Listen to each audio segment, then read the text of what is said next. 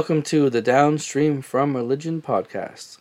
Here we take a look at the book of Judges and show how the book highlights the problems and the solutions for our modern times. Feel free to email me with comments or questions, rabbi at rabbibailey.com, at Ian Paul Bailey, Paul with two L's, the number seven ways, the number seven ways wellness on Twitter, all three Twitters. Most importantly, please subscribe, tell your friends, and write a good review. We are going to continue our discussion with the next two judges, chapter 10. The judges are named Tola and Yair. However, I wanted to just finish a little bit more with the previous uh, leader, Avimelech, as a king. One of the Jewish commentators, Radak, Middle Age commentator writes from the Middle Ages, I don't know how old he was at the time, that Avimelech was, um, he's not only a tragic king figure, but he he is mentioned because he did save the Jewish people at the time, even though it doesn't say so. We assume he saved the Jewish people from their foes, from these villains. Just to extend that idea, the next two judges, Tola and Yair, it mentions that they saved Israel, they judged Israel. It does not say which supervillains they were. But they did save many people. Now, we have to understand for what reason do we not hear the unique details of their achievements? I believe the idea is as follows. You know, in the face of tyranny, the evil symbolisms of idolatry, and living in fear, certain abilities do not flourish. Certain personalities are more stifled. In line with the pattern of this book, I'm going to argue that Tola and Yair personified the fifth and sixth steps towards kingship that are supposed to happen. But these steps are more inept, unfortunately, they are less potent in the face of aggressive tyranny with tremendous propaganda. These attributes, uh, number five, I would call emotional giving. It also contains looking at individuals in a unique fashion. The, the individual is unique from the group. So you have human rights or supporting individuals because they are unique. Um, emotional assuaging people, making them feel better, tending to emotions. This goes down in the face of fear, living in a time of fear. When someone is always thinking about where is their food coming from, um, the, that Hegelian dialectic that I mentioned in the introduction, you know, the false prophets say we must be afraid of this idol and feed it and give it give it gifts. Living in that brainwashed fear, it is a cult. People are not as generous. People do not think about higher order giving and the uniqueness of the individual. The same thing with the sixth step. The sixth step is psychology, uh, innovation in uh, society, business, entrepreneurship. Okay? High order innovation, psychological topics, entrepreneurship, and vision. People are less likely to do entrepreneurship, to take a risk in scary times. They don't have that, that higher level thinking to bring together people to make groups. Step number six is personified by Joseph. He wants to bring together the tribes, he brings together Egypt, the uniter of people, innovative methods and ideas. Not art innovation or technology, but society, structuring uh, organizations. And step number five, that is personified by Aaron, Aaron and Miriam. And six is Joseph and Huldah, the female prophet briefly briefly mentioned later. We will speak about that in my Seven Ways, Women's Ways series one day, God willing. So, step five and six, these more human and emotional and sociological attributes have a very hard time getting off the ground when you have tyranny and corruption. And that is exactly the epidemic of our time. You know, there's more of a problem from fear and anxiety, hopelessness, than from the disease itself. People did die from this disease. It is real. I've seen it in people. But it's not death in the streets. People do take medicine, they do recover. Uh, individ- certain individuals could have been quarantined and not the whole world. Um, it was mismanaged, either on purpose or by ignorance. Regardless of political opinion, set it all aside. Although I think I understand most of my uh, listenership. um, the, the epidemic in our times is fear. You know, the media, corrupt leaders, and some of those corporations that are big and evil. Uh, some of them, they want us to live in fear, to prey upon us and take away rights, take advantage of us. In those times, generosity goes down. Generosity has gone down worldwide. Giving, donation, creativity in the arts is down. Innovation in technology, innovation in the workplace, entrepreneurship, uh, on average, is down. However, there are individuals who, quote, shake it off and have kept fighting, staying steady, working to make money and innovation. Related, I noticed that in the Olympics, there were a lot of people who broke records or did very well. And those people are the ones who did not sit at home and live in fear and have high cortisol levels, which per- causes weight gain, prevents weight loss. They they exercised. If they had to stay home, they exercised at home or outdoors or with certain groups in certain states. So it is possible to uh, remove yourself from that average, that group. And on a, smaller scale, my clients who have suffered through abuse, even just at work, let alone at home, when they grow up, part of this trauma healing is that people take time every day that is their time. You can't. People shouldn't live in constant fear all day. I tell them take five minutes or sixty minutes or whatever to listen to your music, watch your show, validate yourself, feel settled. And that's based on research. You know, the whole Biderman report, they studied people coming back from Vietnam. They studied um, the abuse and the brainwashing of people being taken captive overseas. In other reports, they studied cults, and they always keep people on edge. So whether you believe this COVID business, it was uh, released on purpose by accident, people are taking advantage of other people uh, through tyranny and control, or even if it's just the side effect of media and messaging. Living in fear is not the answer. And that is what the message of Tola and Yair are telling us. So, first of all, I tweeted out a map from this wonderful book from the uh, Rav Kook Foundation, Mossad Rav Kook, the Da'at Mikra Bible Atlas. I tweeted out page 163. Just a, it's a great map of all the different uh, shoftim, all the different judges around the land of Israel. So Tola here is on the border of Issachar and Manasseh. Let's get into it. So Tola, this is uh, chapter 10, verse 1. Tola, where was he? He was from Shamir and was buried in Shamir. Immediately, if you know Hebrew, this jumps out at you. Tola means a worm. Shamir is a worm. Immediately, the symbolism of the worm is not dirtiness, it is humility. To be humble. Pua, son of Pua. Pua means to coo a little baby, to make a baby feel better. It mentions Shifra and Pua in the book of Exodus. Uh, uh, Moses is given to someone else, right? To Batya, Pharaoh's daughter, and Shifra and Pua, the nursemaids uh, possibly his mother and sister with different names. So Pua, they're cooing the baby. Dodo, Ben Dod means a nephew. Some people understand that Tola was a nephew of Abimelech. For that to happen, they would have to, like, their fathers and mothers from different tribes. Um, so if that doesn't work out, if it doesn't make sense that they're from different tribes, Ben Dodo means his grandfather's name was Dodo. It means beloved.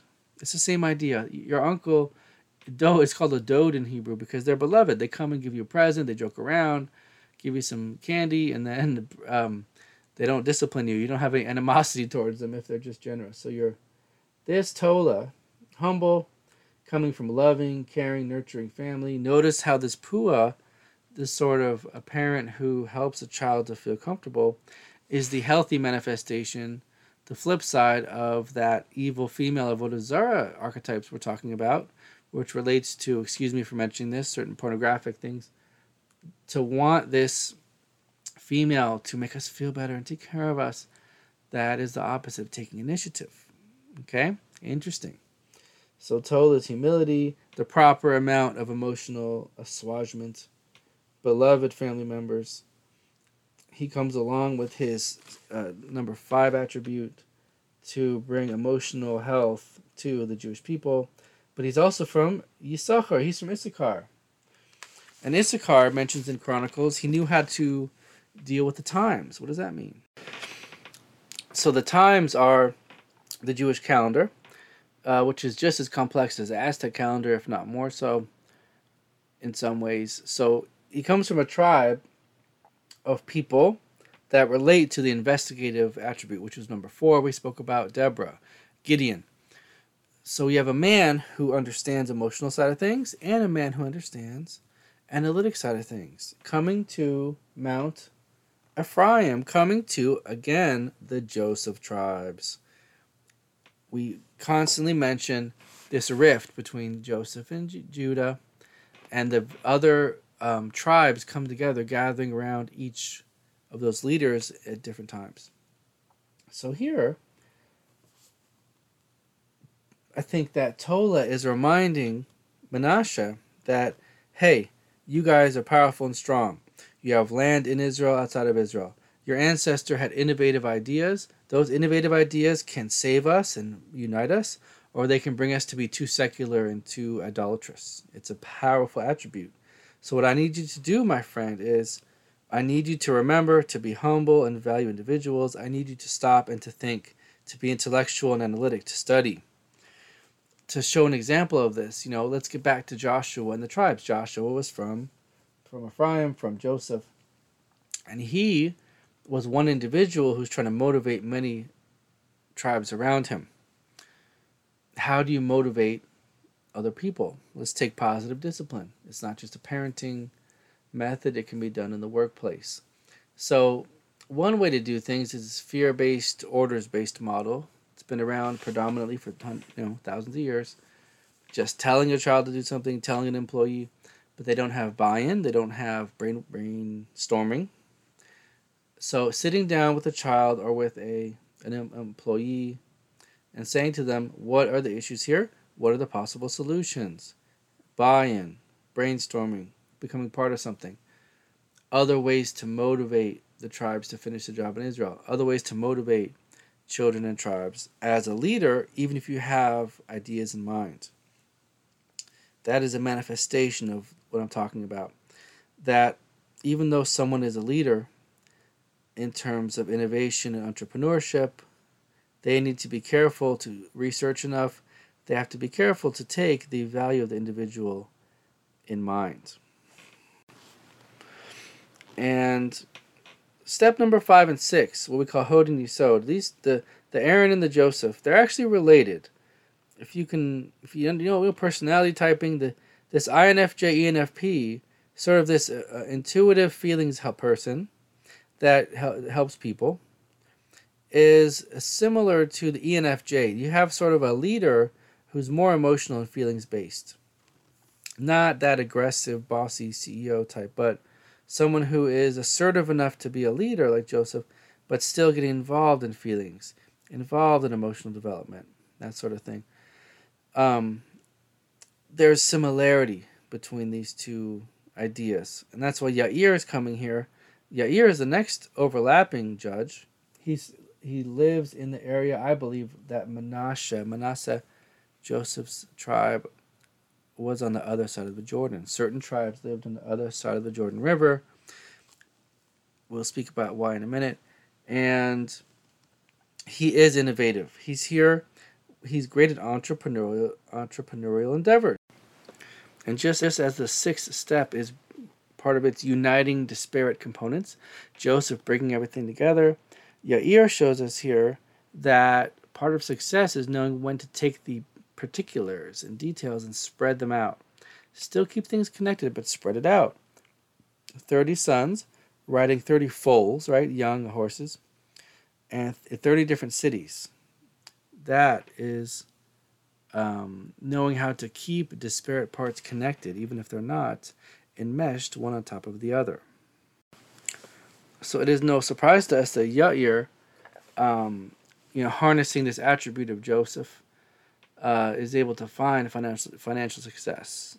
The financial success comes along with um, the the bigger vision, uh, innovation. You know, Joseph uh, ideas about innovative ideas about a business and entrepreneurship, ideas about conserving the grain, looking ahead into the future, not just looking at the factory worker next to you on the factory floor, having the vision and understanding of sociology and when to blur the lines and go forward and take risk.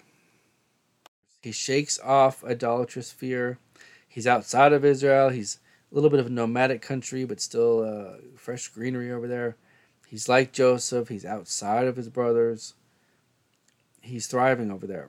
He's got multiple children, 30 children. It's like a large number, but still manageable. 10 times 3. 10 is a certain wholeness. 3 is you have two, but then the third one decides the matter. It's a status quo. It's a certain certain steadiness he has. His 30 children. He is incredibly successful in entre- entrepreneurial endeavors, and he judges Israel. Um, he he brings uh, advice, and leadership, and messaging about still being financially prosperous and still hustling and being motivated despite the fear of tyranny. Similar but overlapping concepts. I would say what five is to six, Hod is to Yesod, what emotions are to psychology. Tola and Aaron bring emotional health and getting people past emotional conflict, uh, whereas Joseph and Yair bring uh, psychology, more advanced human relations, and innovation. Though that's the messaging here, and it really struggles in our time. In our times, uh, donations are down, innovation is down, and we absolutely have to gird ourselves and say we deserve to exist. God has a plan. We can all make it through this together. Not the disease. I'm talking about uh, governments and idolatrous people taking advantage, trying to make a dearth of religion. You know, people, oh, idolatry doesn't exist today. It's just an idea. Well, it it, it does exist. Um, it is an idea that where people are corrupt and they don't believe in God and they, you know, obsess over um, imagery and magic rather than actual God and divine providence. But more images came out. I just saw a woman with full of uh, pentagram tattoos, including Baphomet with black horns, dressed inappropriately. I couldn't. I could averted my eyes right away, mostly covered, but not appropriate. And behind her were a bunch of men in cloaks, ready to be given orders. I mean, it's not like metaphorical; it's literal. They found a bunch of goats with their heads cut off, you know, in a river. Okay, so there is idolatry today to to get rid of God, God forbid, to get rid of God from the minds, God forbid, and to um, control people and get them to be involved in de- destructive society. But we need to gather together, Jew, Christian, any other faith that wants to be constructive, and bring those steady ideals in the world. And that's really the message here. There are tribes that live on the other side of the Jordan. Why? For what reason? Well, they say the reason they wanted to live there is because they have so much cattle, so much wealth. They want to live there. And God says, okay, but I don't think God said yes unless he thought they could handle it. I believe that Reuben and Gad and half of Manasseh, Manasseh that lives there, they have the personality that can thrive in a quote unquote secular culture. So Manasseh, Manasseh, they are they had naturally are innovative people like Joseph who can thrive in a secular society. You have, you have people like that who can still maintain their uh, religiousness and for the rest of people, they need to have extra boundaries, whether it's clothing or prayer or physical boundaries. Gad have your boundaries. Gad was good in battle. I see him as having a little commanding inside of him. Some people are very naturally strong, almost aggressive. They need to use that to remain religious in a secular environment. And Reuben, according to how we understood Reuben, he's highly adaptive. He's more of an Isaac Abigail type of figure, someone who is adaptive aggressive, uh, you know, adapting adapting to a certain environment. You can be susceptible to inappropriateness, but no, Reuben is extroverted, He is a leader. Even people who are adaptive, when they're in that secular environment, away from their synagogue, church, etc., away from the study hall, they can always think, I'm adapting to something that's not in front of me. I'm adapting to God, I'm adapting to my religion. Just like Reuben is, is a strong figure for for not for he didn't get the chance to be a king or a priest, Cohen, but he was a leader in terms of saving saving Joseph, in terms of um, standing up for his mother versus his stepmother, localized fixing of problems. So, the message for us as well as we transition to Yiftach, Jephthah. Jeff Taft. Yeah, these are great names in English, aren't they? I highly, highly urge everyone to learn Hebrew. If you're going to to learn anything besides your own studies, um, accessing the Hebrew of the Tanakh, of the 24 books of the Septuagint, of the Jewish canonical scriptures, will be highly informative. As you see, even just throwing out a few words every podcast here, we get so much meaning. So, within the Hebrew, within our own lives, we have to have hope. We we have to pers- perseverate on the fact that there is hope and God has a plan. Bad things happen in the world we didn't even know about. We kept going. Uh, we have to pray and stay steady and focus on our emotional health our psychological health, uh, socializing, staying calm, staying low anxiety, focusing on making a living, which is also a religious endeavor. As it says, Vasata Degancha, it says in that Shema prayer, it says Deuteronomy, you will gather your um, grains and your oils and everything. It's part of, you know, even the secular is actually religious. We will focus on entrepreneurship and pray, and God will help us to make it through these crazy crazy idolatrous times to set faith in God as the status quo. Thank you for listening to this Downstream from Religion podcast. Feel free to email me with comments or questions or a better British accent. I didn't maintain it. Uh, to rabbi at rabbibailey.com. On my Twitters at the number seven, Ways Wellness, at the number seven, Ways or Ian Paul Bailey, Paul with two L's. Um, we got Facebook page, all kinds of stuff. But share share the content. It's about studying together. Uh, please feel free to reach out with thoughts and ideas and share this with other people to unlock the powerful books of godly scripture.